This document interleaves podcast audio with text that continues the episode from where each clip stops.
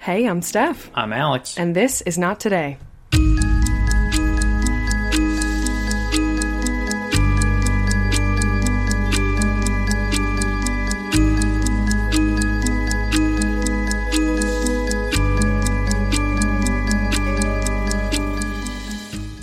Hey, dude. And we're live. How you doing?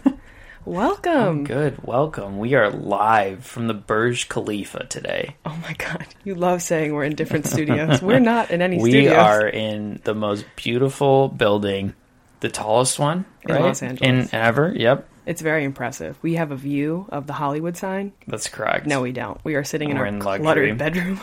it's fine. Oh man. But what was I going to say? Something. Oh, we are recording at a different time than we usually do. So if you hear cars in the background, no you don't. Okay? Yeah, you don't. It's fine. We're not going to talk I about it. I think that, you know, listening, you know, you might form these memories. They're not real. They're not. They're It's not real. Really on you. You need to talk to your therapist about Yes. it. Okay? We're starting off with a nice gaslight of the entire audience.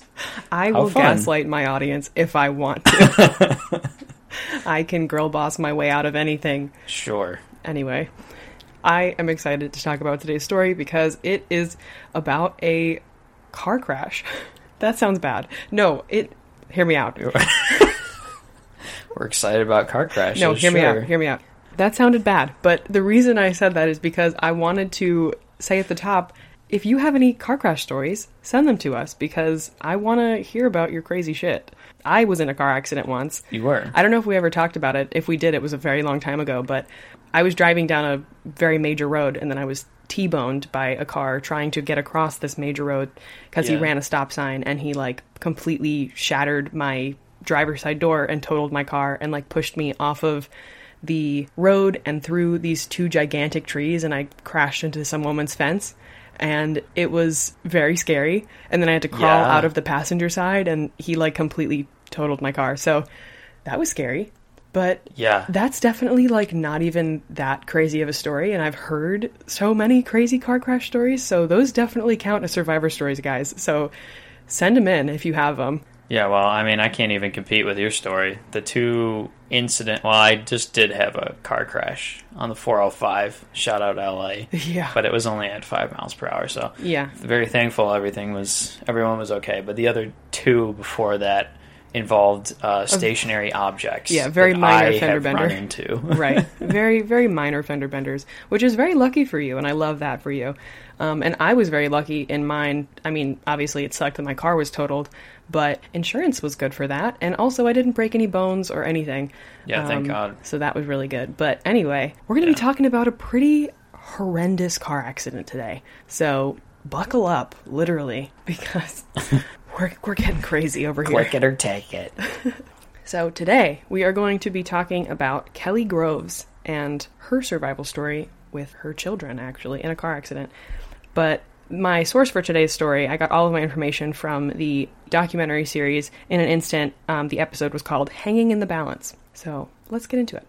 Kelli Groves is married to her husband, Jason Groves, and the two have three kids, oldest being Sage, who is their oldest daughter, then second in line is their son Wilder, and their youngest is Milo. And they live in Orange County, which is in Southern California. Kelli is a teacher at the school in her neighborhood, which is a very tight knit community. The beach is really close by. She sees her students everywhere. It's just a very wholesome environment. And in January of 2012, Sage came home from school with a homework assignment to do a research paper on one of the California missions. So Kelli suggested that they take a day trip to San Luis Obispo. That way, Sage could see what she was writing about firsthand. The trip wasn't necessary, but since Kelli was on maternity leave, she thought it would be fun to take the trip with her girls. And Sage was definitely on board, so Kelli made it a girls' trip with her, Sage, and Milo, who was only a couple of months at the time. But Wilder wasn't going to be left out because he and his father were also going to be away that weekend for a BMX tournament, so everything was working out perfectly. Sick. Yeah. Go shred. Go shred some fucking Dude, bikes, dude. Sweet. Yeah. The only problem was that Kelli's car had broken down three weeks earlier, so she called her sister Carrie to see if it would be alright if they borrowed her car for the trip. And Carrie had this old four door BMW that she could do without for the weekend. It was about 10 or 11 years old at the time, and it was very comfortable to drive in and felt very safe. So the three of them were like, great, that sounds perfect. Carrie said the only kind of annoying thing about the car was that the back window on Sage's side of the car, where Sage would be sitting, wouldn't roll back up if they rolled it down. But she told Kelli, other than that, everything is totally fine, so you're all set to go. And so the first part of their trip was very quiet. Milo was asleep, Sage watched a movie on the laptop in the back seat, and Kelli just listened to some music. So things were swell. And honestly, uneventful, until part of the 101 highway started turning inland after driving along the beach in Santa Barbara. And as soon as the highway turned inland, the ladies stopped at a rest stop to use the bathroom and get some lunch. And Kelli had rolled down the window on Milo's side because she said Sage's side was the one that wouldn't roll back up. So she's like, okay, Milo's side is fine. But then Milo's side wouldn't roll back up. So then she went over to Sage's side to see if she got it wrong, and she rolled down Sage's window, but then that one wouldn't roll back up either. So now both of the back seat windows are down and they're stuck. She even called Carrie and was like, hey, just so you know, both of your windows are stuck. Sorry. But there wasn't anything they could do about it now, so they were like, all right, let's get back on the road, going. you know? By then it was just after 2 o'clock, and they still had about an hour and a half of the trip, so they got back on the road so they could make it to the mission before it closed for the day. Now enter new character. For Brian Gomez, it was almost the end of his day, and he was looking forward to going home because he had the next two days off. He was a tow truck driver, and at around noon that day, he had gotten a call to tow a car from where he was in Santa Maria to Santa Barbara, which is about 70 miles south. But at that point, he had just finished up the job and he was on his way back northbound toward Santa Maria. The 101 highway in that area has lots of rolling hills and curves, and he was coming up to one of those curves in the road that was also coming onto a small split bridge, and he saw Kelli's small dark blue BMW in the fast lane in front of him, and a large 16 wheeler semi truck right next to her, and it was drifting into her lane. So, from Kelli's perspective, she saw this giant trailer starting to drift toward her, and her plan was to slam on the brakes and honk her horn. But before she could do that, this very large trailer hit directly into Kelli's car and kept drifting further into her. And this wasn't a small accident. The trailer ended up pressing Kelli's car into the concrete divider for a few feet as they drove, until they came up onto this bridge where the truck ended up plowing through the bridge and Kelli's car was almost completely pushed over the side of the bridge.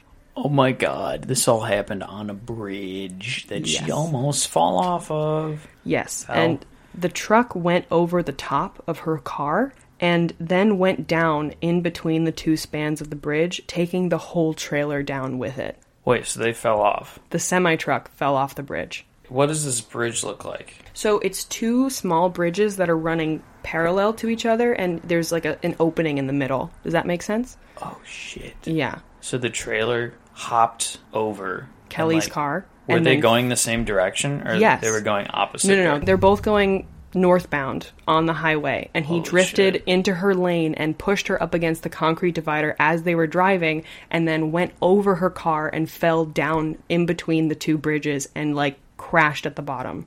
And Brian Gomez said that this looked like a large snake going down into the hole because it was pulling this gigantic trailer behind it. Yeah. So it, it was a large truck. And Kelli's car after that didn't even look like a car anymore. It was completely crushed and mangled and hanging off the side of this bridge by the front and back wheel of the driver's side of the car. Oh my god. It's like probably like a Actually, foot no. or two. I'm incorrect. It was the, the front and back wheel of the passenger side of the car. So she was hanging like further into the opening of the bridge. I'm going to show you her car because I wanted you to also see what this car looked like as I'm telling the story. And for you listening, you can go see that picture on Instagram if you want to see what this car looked like. But I want you to get the full scope of what I'm talking about, okay? Sure. Oh holy shit! It looks like what car intestines would be. It looks like a drag car, like a drag racing car crashed. Those like really super minimal ones, so they can go fast. Like there's literally no top to this car, and it's maybe three feet tall. Yeah, it, it looks like a transformer chewed it up and spit it out, and Yeah. now it's hanging off the side of a bridge. Yeah, So that's what the car looked like. but like they stayed on the bridge by like probably a few feet. Yes, so the front tire and the back tire of the passenger side of the car was holding on to the bridge, and then the other side of the car was like hanging off, Off. the bridge. Oh my god. Okay, now that we get a, a very clear picture of what this crash looks like, we, we can keep going. So, Brian saw this all happening because he was pretty much directly behind as this happened. And he immediately slammed on his brakes and just stared for a moment at this horrifying scene. Because, like we said, Kelli's car looked like it was completely flattened from the top. He flipped on his hazard lights because he didn't want anyone else coming through that scene. And just after that, the semi truck below the bridge exploded.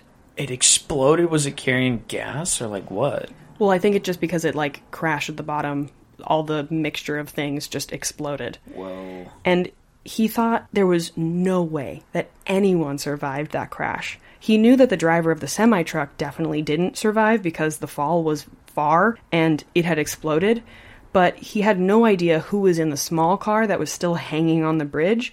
But from the looks of it, it looked like no Not one great. could possibly survive. But he had no idea how many people were in the car, who was in the car, if they were okay, if they were even alive.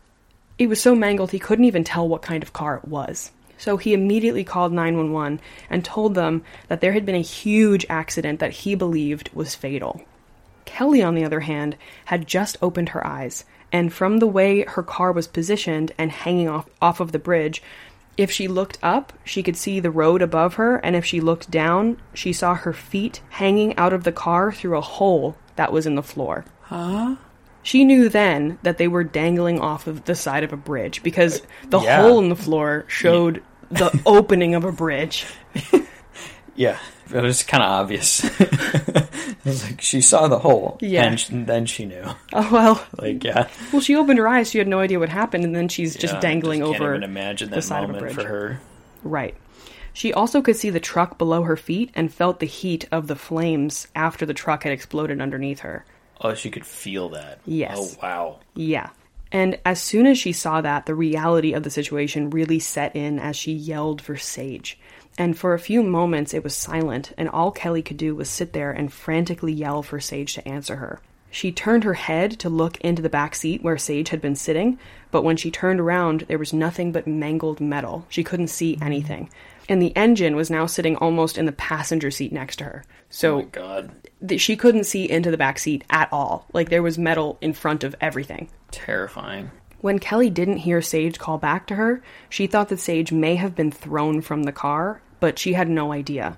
Or worse than that, she had a moment where she thought that Sage could be down underneath her where the semi truck was, but she had to keep thinking, no, she has to be up on the road because she's not in the car.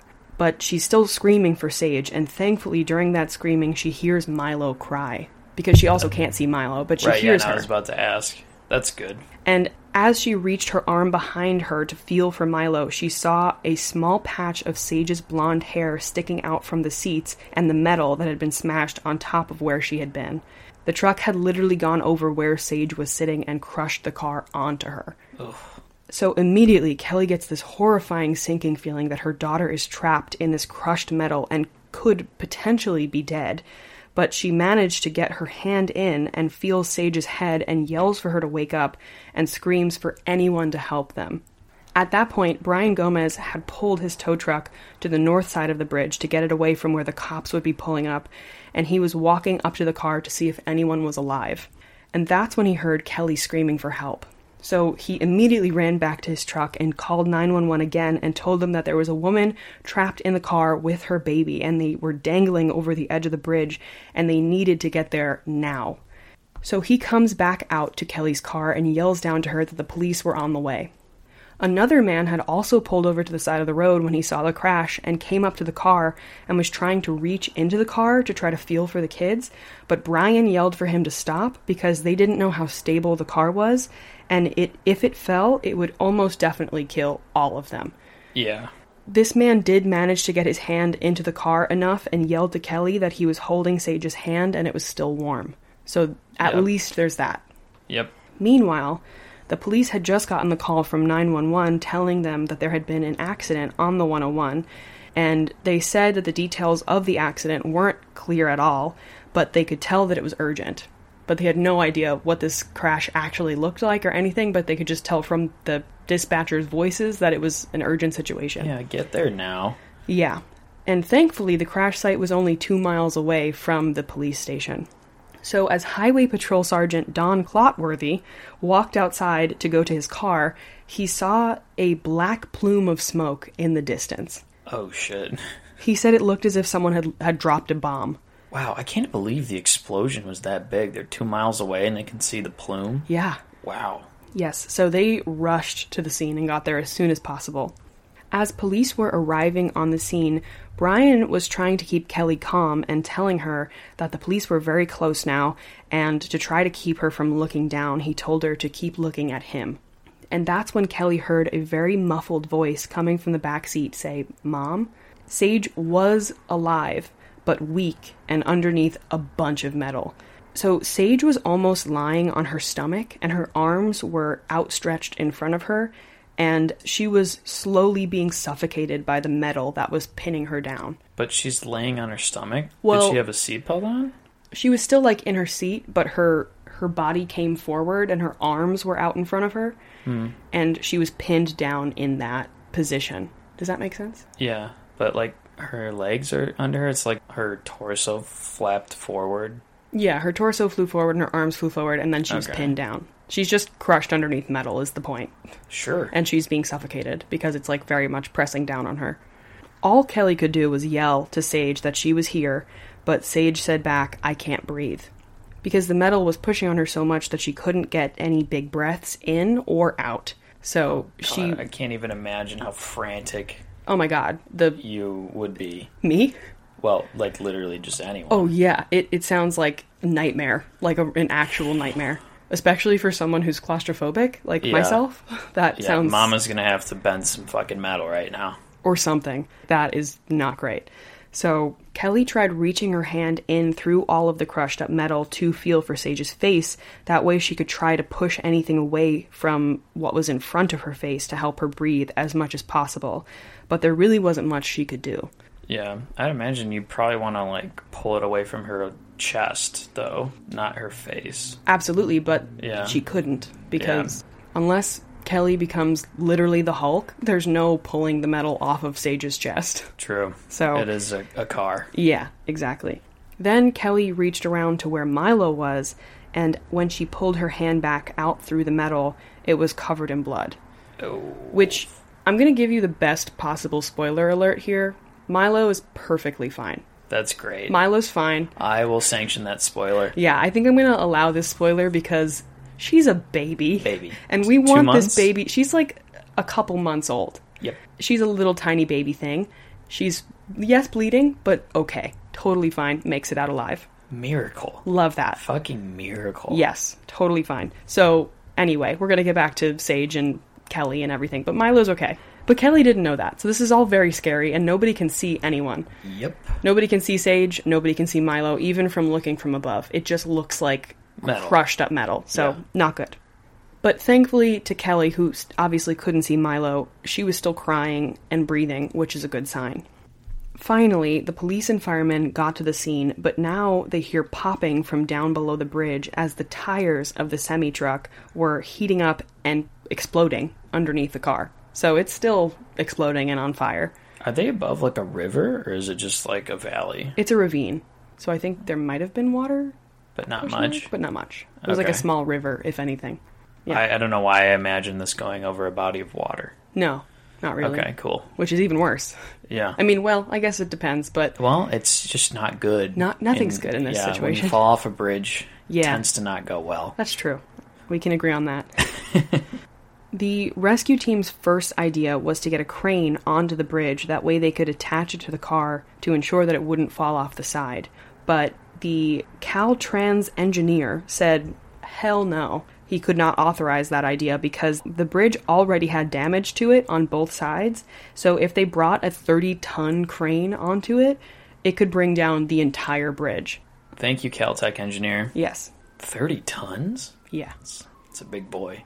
So after that idea was shot down, they're like, what do we do now? And that's when they saw Brian Gomez's tow truck on the north side of the bridge. And when he got out of his car to see if Kelli was okay, he had left it running. So one of the highway patrol officers got in and started backing it up onto the bridge. But so they just took his tow truck. oh yeah, they were him? like, "This is for us now."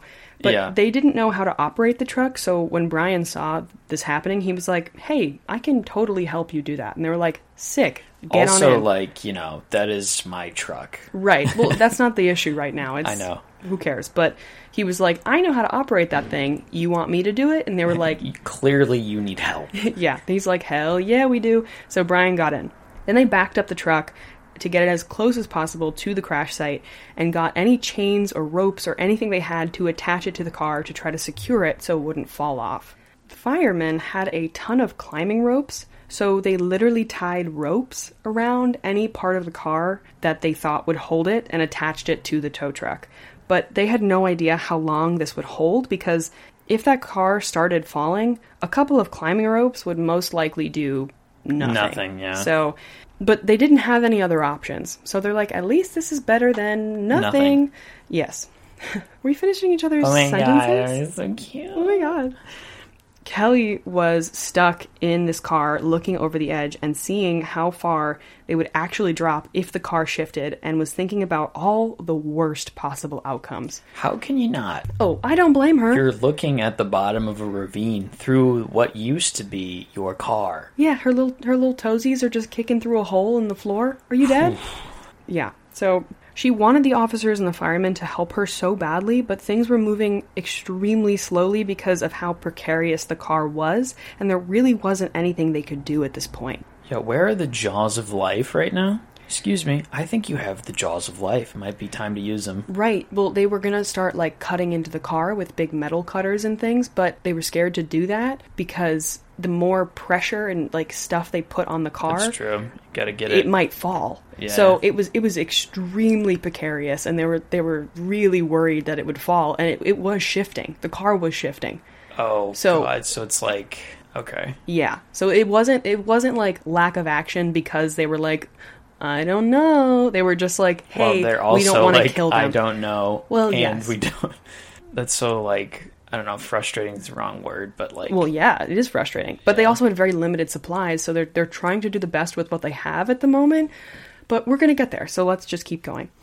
Kelli managed to loop her arm around the top of Milo's car seat somehow because she had remembered that Milo's window was down, and you know Milo was on the side of the bridge that was like kind of teetering, hmm. and she was terrified that her car seat wasn't going to be able to hold her in, and she would either fall out of the window or the car seat entirely would fall out of the car with Milo in it. So she has one hand on Milo's car seat, and then she's going back and forth between tapping on Milo's chest and like slapping her face and cheeks and sticking fingers in her mouth, anything to get her to get a reaction out of Milo to make sure that she is still alive. And then she would go back to Sage and try to find some sense of life in her as well. So she just keeps going back and forth between her, her daughters and trying to keep them alive and awake and alert. And the entire time, Sage was in and out of consciousness because she really was not doing well. And when Sage would go quiet, Kelli would start panicking even more. So she just kept talking to her and trying to get her to stay awake and repeat help over and over. That way, Kelli knew she was alive and awake. One of the firefighters on the scene, Greg Newclose, had been a firefighter for 19 years, and he said that this was by far the worst crash he had ever seen. He told Kelli that they were going to tie the ropes onto her car and they were moving as fast as they could to get her daughters out of the car. And all Kelli cared about was getting her, her children out of the car. She was obviously panicked, but she never lost control, and she was very much awake and alert to the situation and trying her best to hold everything together while still begging the firefighters to get her kids out. So, supermom, really. Finally, the firefighters got these gigantic metal cutters and they started to try to cut and pull pieces off of the car. It's a tool that was trying to like cut and push and pull the metal in any way they could to just get it off of Sage, essentially. They just wanted to get the metal off of Sage. But this was still going very slowly, like we said, because they didn't want the car to fall off of the bridge. And they were talking about this as they're, you know, trying to make this happen. But Sage and Kelli are right there, so they can hear them talking about it. And Sage actually had no idea that they were dangling off of a bridge. So when they were like, oh, the car could fall, like, we don't want the car to fall, Sage didn't understand what that meant. because she's like, "What do you mean fall? Where's it gonna fall?" Oh God. Well, at least she didn't internalize the reality. Yeah, I mean, she was very young. More scary. Like she was probably like ten or eleven or I mean, she's old enough to understand that. Definitely old Yeah. enough to understand, but she couldn't see anything and she didn't know. So Probably good. yeah. And at one point they had to stop cutting completely because the car had shifted and it seemed like it was going to fall. But Kelli could hear all this conversation and she heard one of the firefighters saying, If we don't move fast, we're going to lose them. And Kelli was like, I can hear you. Don't say that. You have to keep going. Please don't stop. Uh, like, hello, I'm here. Yeah. Save me. Well, I, yeah, I just, I'm sure that the firefighters weren't even thinking about the fact that Kelli could literally hear them saying everything. Yeah, I mean, what are you gonna do? Like, go off and have a huddle? No, I don't guess know. not, but- like, gotta be able to like make a plan quick and For act sure. on it. Yeah, I'm not saying they were wrong in doing that, but it, it's just, But just- makes the situation even scarier for Kelli. Yeah, literally, people just like talking about your life. At this point, the rescue team is getting desperate and doing things they had never done before to try to get the kids out of the car. At one point, they even put a ladder between the span of the two bridges and were contemplating having one of their firefighters go out onto this ladder to cut into the vehicle where Milo was. It's a little risky. It's a little precarious itself. But everyone on the rescue team was really holding their breath about the rescue of Milo because she wasn't really making much noise anymore. And from the way the crash looked, almost everyone expected this baby to not make it because no one could see Milo, so no one knew the extent of her wounds. Kelli is still losing her mind, and all she could do was scream about how she couldn't live without her girls and she couldn't do this anymore. But Greg, the firefighter, was able to get through to her by saying, You need to dig down deep and find the strength to keep fighting for your girls. And she needed to hear that because it finally set in that if the car falls, there's nothing she can do about it, but all she can do right now is try to keep her girls alive. So she just kept switching back and forth between their chests and their heads and just to make sure that they were breathing. And not only that, but Kelli was in, I'm sure, as you can imagine, excruciating pain herself. She could barely move because her pelvis was 100% broken and she knew it. Oh my god. Yeah. A lot And of she's pain. turning around. Oh, yeah. Oof, honey. When I say she was like super mom in this moment, she was literally like she didn't give a no shit. pain. Yeah, she didn't give a shit about her pelvis. She's like, I'm going to make sure that my daughters stay alive. But just north of the accident, there were about eight military vehicles that were watching the rescue attempt. Michael McCracken and his Navy Seabee team were on their way back from their training when they came across the accident.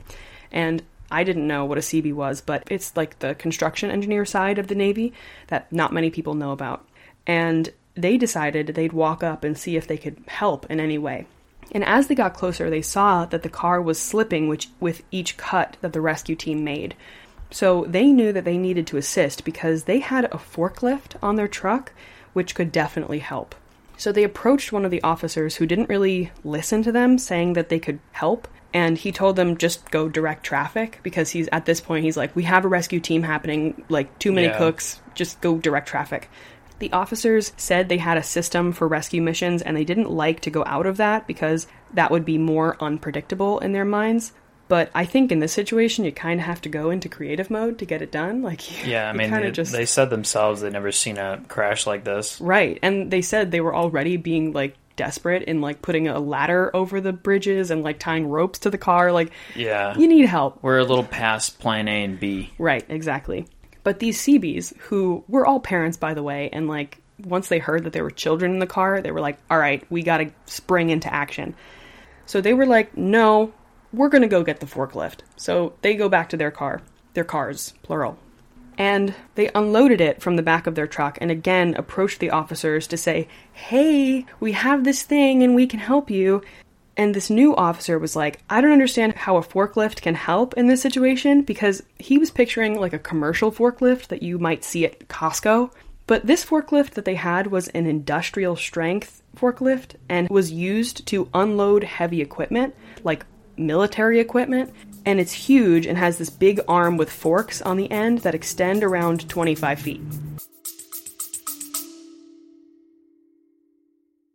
Each week, I speak to inspirational people. Each one of them has been on their own remarkable journey. They've all chosen to share their stories with one aim that if people can relate and get comfort from it if it can help someone. As one of my guests said, there's so much going on in the world. We should be focusing on helping one another and making each other better. Each one is a superhero, not because they have special powers, it's because in spite of what they've gone through, they keep on going. I find them remarkable. Please listen to ChatAholic and hear their stories.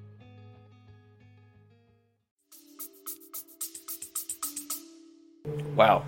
This is like the length of a semi, right? 25 feet? Yeah, it was a, a big industrial thing Yeah. that could help for sure.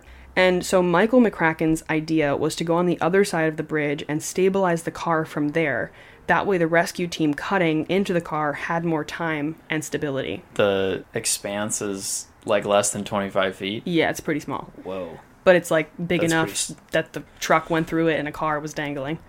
So they're basically going to bring this forklift on the other side, extend the arm, and put the forks pretty much underneath the car and Lift it hold up. it up. Yep.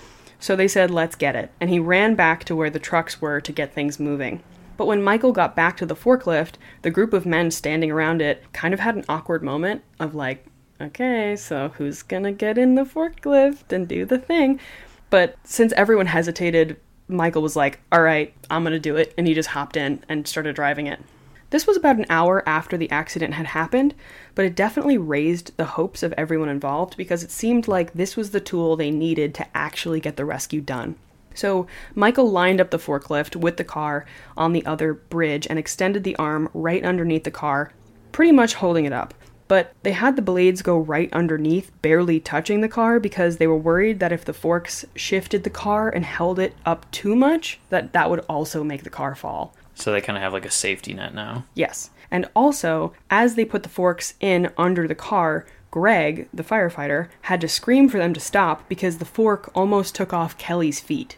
Oh, Because remember, her feet were dangling out of a hole in the floor, and she told them, No, I think I can lift my legs. And she had to scream as she lifted up her legs with her hands to get her feet up high enough. Broken pelvis. Yeah, to get her feet up high enough that they could put the fork right underneath where her feet were. But now this car was as stable as it was going to get. And Kelli was still awake. Mila was breathing because she could still feel it, but no one could see Sage and had no idea how she was doing. They just knew that she was being suffocated. So Sage was their number one priority. And they finally were able to start cutting again. Kelli told her that she needed to yell so that they knew exactly where she was. And thankfully, Sage was able to keep saying help very quietly in her like little muffled little kid voice. And finally, Kelli saw the light shine into the car in a new way, and she knew that they had finally removed a big piece of metal on the car. And she heard someone scream, I can see her, I can see her. So, very quickly after that, Kelli saw the rescue team pull Sage's limp body out of this tiny hole through the wreckage, and then she was gone. And Greg screamed back down to Kelli that Sage was alive and was going into the helicopter now. So, that, that's a big sigh of relief for everyone. Big win. Getting choked up over there? Yep. I don't blame you. When I was It's- watching, I was like, oh shit. Yeah, I know. It's children. Yeah. You know. Yeah, no, I mean, it's very emotional, and Kelli was losing her mind, but this is a very big win. But they weren't done yet. But Brian Gomez, the tow truck driver from the beginning, saw Sage's doll on the ground. It must have, like, flown out of the window as the car was being crushed. And so he picked it up and ran over to the paramedics. and he put it with Sage right before she was loaded up and put into the helicopter. Okay. This is a movie script. I know, isn't it? It's insane. But now they had to get Milo out, and everyone was terrified because they really didn't know what they were going to find. Right. Greg, the firefighter, I keep having to remember, Greg like, the firefighter. remind you who everyone is because it's a lot of names. Greg the firefighter asked Michael, the Seabee, if he could climb out onto the arm of the forklift to continue working from there to get Milo. And Michael was like, "Go for it. As long as you have some, something tied to you, you can. It'll hold you for sure." Sign this waiver. yeah. Just sign your life away and you're cool. So he literally climbed over the car. He climbed like literally onto the car and over it and then got onto the fork arm from there. Wow. Yeah. This is a ballsy move by Greg. Extremely ballsy. But we love it. We love the initiative. the- Yes. The, bravery. Could you imagine somebody talking about this after Greg told him the story in an interview, like he takes initiative. you know, he literally risked his he's life. a team player, yeah. risk taker. Because the back window had been rolled down, he was able to get to Milo.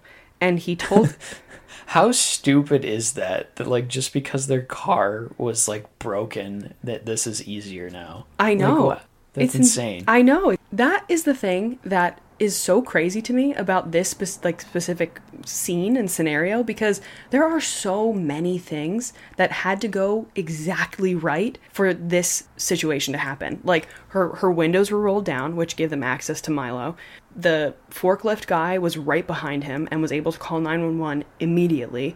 Or not forklift, the tow truck guy. He was able to use the tow truck and like attach ropes to it in the first place. The military men if this happened 10 minutes later, they probably would have been gone. Like they wouldn't have even been at the scene of the the thing. the So they- police they had the station is two miles away. The police station is 2 miles away. Like there were so many little things that had to happen to make this an like perfect rescue, you know? So anyway, the window's open and Greg can access Milo from there. So he told Kelli that you need to let go of Milo now because this entire time Kelli was still holding onto her car seat to keep it from falling out. And this part was definitely the scariest because they had nothing to attach to Milo. So Greg literally had to pull her out with his bare hands and hold onto her really tightly so he didn't drop her off of the bridge. But he told Kelli, "Don't worry, I'm not going to drop her." As Yeah. if that meant anything. Well, I guess it's better than nothing. Oh yeah, for sure. know? I mean, he's doing his best. But he had to cut the straps away and then he took his gloves off to get a better grip on the baby because this was a really small opening and there was no way they could like attach anything to Milo, so he Yeah. literally had to reach down into it and there wasn't a lot of room to get a good grip on her, so he made the decision to hold on with everything he could and just lift her up. But he managed to pull Milo out of the car and hold on to her. And when everyone saw Milo, it was a huge sigh of relief because at first, when he pulled her out, her eyes were closed and everyone thought the worst. Uh, But then he lifted her up and her eyes shot open and her arms went out and everyone cheered because oh my she god, was completely like fine. this is like a fucked up Lion King scene. Oh no. Oh god, that's amazing. I can't even imagine that. Ah. Yeah, I know. Like this moment of elation. Yeah. So Greg managed to very carefully pass her off to one of the firefighters that was still on the bridge. And they took Milo into an ambulance to be assessed. But now they had to get Kelli out. How relieved is she though? Oh my god, Kelli in this moment was like she could breathe because she felt that even if she died, it was okay because her daughters were alive and on the bridge and in like the care of rescue team. Yeah, I was So- I was just about to say that. I'm like she probably does not give a shit whether she gets No, out. she she even said that. She's like, if this car fell right now, I'd be fine because my daughters are are fine. They're safe. Yeah. But the rescue team wasn't going to let that happen. They're, they're like, yo, Kelli, hold on for just a Actually, couple more minutes. Yeah, no. We're gonna yeah. Yeah. So the firefighters asked her if she wanted to come through the hole that they had cut out for Sage or if she wanted to come through the windshield. And Kelli looked back at the small hole that they had cut out for Sage and said there was absolutely no way she'd be able to get out that way because she couldn't move her legs.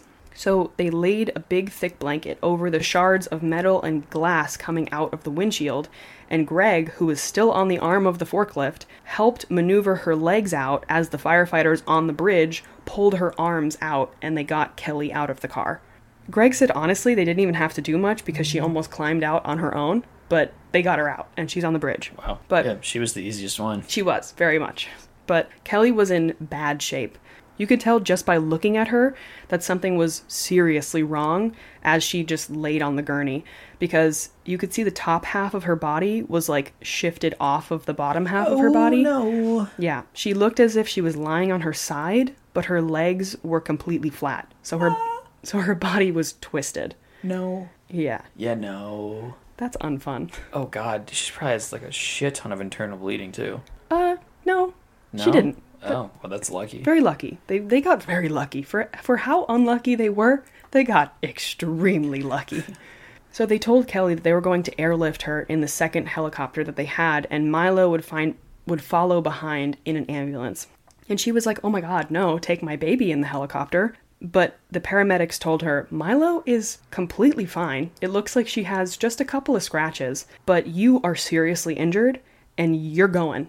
So they took her in the Yeah, helicopter. I She, like- she, well, she wasn't really in a position to You argue. You are not calling the shots No, she- anymore. she was not in any position to argue. And they're like, hey, mama, you're going. So they took her off. Yeah. In the emergency room, Kelli learned that Milo was, in fact, completely fine. She just had a few scratches on her head, which is insane if you think about it. Again, this whole this whole lucky, unlucky Oh, yeah. enough. Right. Sage was in surgery, but things were going well. They told her that at the time, and it seemed that she only had a few broken bones. She told the doctors to call her husband, and when they got a hold of him, they told him his family had been in a fender bender and Sage had broken her leg, but that he, they advised he come down to the hospital. So he hears that and he's like, "So everything's totally fine? Um, okay." Are we just gonna omit the details about your wife literally being almost split in two? Well, what about that? I think their reasoning in that situation was we don't want to tell him the extent of the damage and injuries because we don't want him driving like a crazy person and then getting into an accident himself. That's fair. Yeah. But so when he heard this like non urgent phone call, seemingly, he was like, Is it okay if I come tomorrow morning since we're going to be going that way for the BMX trip anyway? Can I yeah, just. no. Like, is he gonna be like, you know, I'm actually watching the game and I just opened a beer. Like, Like, kind of. can you wait 15 minutes? No, he said, Like, "Can you wait until the morning?" Like he was like, Yeah. "Can we just not right now?" but that's when the doctor said, "No, you got to come now, and we suggest that someone else drive you." When he got to the hospital, though, they finally told him that it wasn't just a fender bender, and that his family had in fact been in a really bad accident, and Sage was still in surgery. So Greg was like, What do you mean she's still in surgery? You called me hours ago and told me she was in surgery and she's still in surgery? Like, what is happening? And so the doctors told him that Sage's injuries were far more extensive than they initially thought, and it wasn't just a broken leg. Sage's pelvis had been shattered, her femur was smashed, and they had to insert a rod. Her tendons on her left foot were slashed, so she had no movement in her foot, and she had over a hundred stitches throughout her body where the glass had cut up. Yeah. Kelli also had a shattered pelvis, but other than that, she just had a few stitches on her knee and her elbow, which, considering, is pretty lucky. Mm. You know? Thankfully, Kelli's night nurse told her that she could take her down to see Sage since she had finally come out of surgery, and they rolled Kelli's entire bed into the room with Sage because Kelli was like, What do you mean? I can't walk. And they're like, We'll just take the whole damn thing. And Kelli was overjoyed to see Sage and finally was able to hold her hand. And she also said that she was so grateful that there wasn't a single scratch on Sage's face. So it was just still like her angelic little daughter. Like, I mean, it was still very sad to see her laying in a hospital bed, but she was very grateful that it was just what looked like just her daughter, you know? Yeah. And Milo was released just 24 hours after she was admitted because she didn't even need stitches. Like, she was fine. Yo, Milo's vibing. I know. Milo is straight up having a good time. But actually, no one came out of this without some type of scar. Even Sage's American Girl doll, Ruthie, had a black burn mark on the back of her leg. Oh no. So even Ruthie had something. Kelli's husband, Jason, didn't know the magnitude of the accident until the next day when he saw a picture of the crash and the car hanging off of the bridge with Kelli still in the car on the front page of a newspaper. Did no one tell him? I don't know. Like, How did this happen? they probably told him that it was like a big major crash, but like didn't give him any crazy details. And then he saw the picture and he was like, "What? It's like, guys, maybe it should have let me know. Maybe should have led with this one." yeah. but back at the crash site, the rescue team was so relieved that all they had to do was now clean up and also gather evidence as to what caused this crash. So the lab tests determined that the driver of the semi had nearly four times the amount of meth in his body than what you'd see in someone who abused meth. Wow. So, like, a lot of meth. Jesus Christ. Yes. Oh, wait, how do they. I thought he exploded. How do they even tell that he had that much meth in his system if his body is, like, charred? Like I he was in an explosion big enough to see two miles away, and he fell down. Into Mm-hmm. I mean, it, it was a it was a big truck, so I mean the I don't know what part of the truck exploded, what how what his remains looked like, things like that, because that wasn't in any of the sources. But so like the level was like even somebody who's like heavily addicted to meth, Four times like, more than that. Four, oh Jesus Yeah. Christ! so there was no doubt that this driver was highly impaired, and because of that, caused a terrible collision. But there isn't any more information on who this driver was or anything like that. But that is what caused the crash. Kelli said she doesn't hold any anger for this person, and she's just sad that someone died that day when they didn't have to. And Kelli didn't know what movie Sage was watching in the back seat that day until her laptop was recovered from the wreck, and her friend was able to get the DVD out of it, and it was the series of unfortunate events. You are fucking joking me. And she thought that was very ironic because that's exactly what this was. Isn't that ironic? a series of very unfortunate events. But since then, they've had very good times, or a series of very fortunate events, if you will.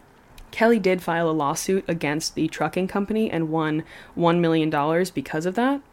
And sometime in the summer of 2012, Kelli threw a barbecue for all of the responders and rescuers that were there that day and saved her children's lives. And she thanked every single one of them that day because now she has a life with her children. And she said they did so much more than just be at the right place at the right time.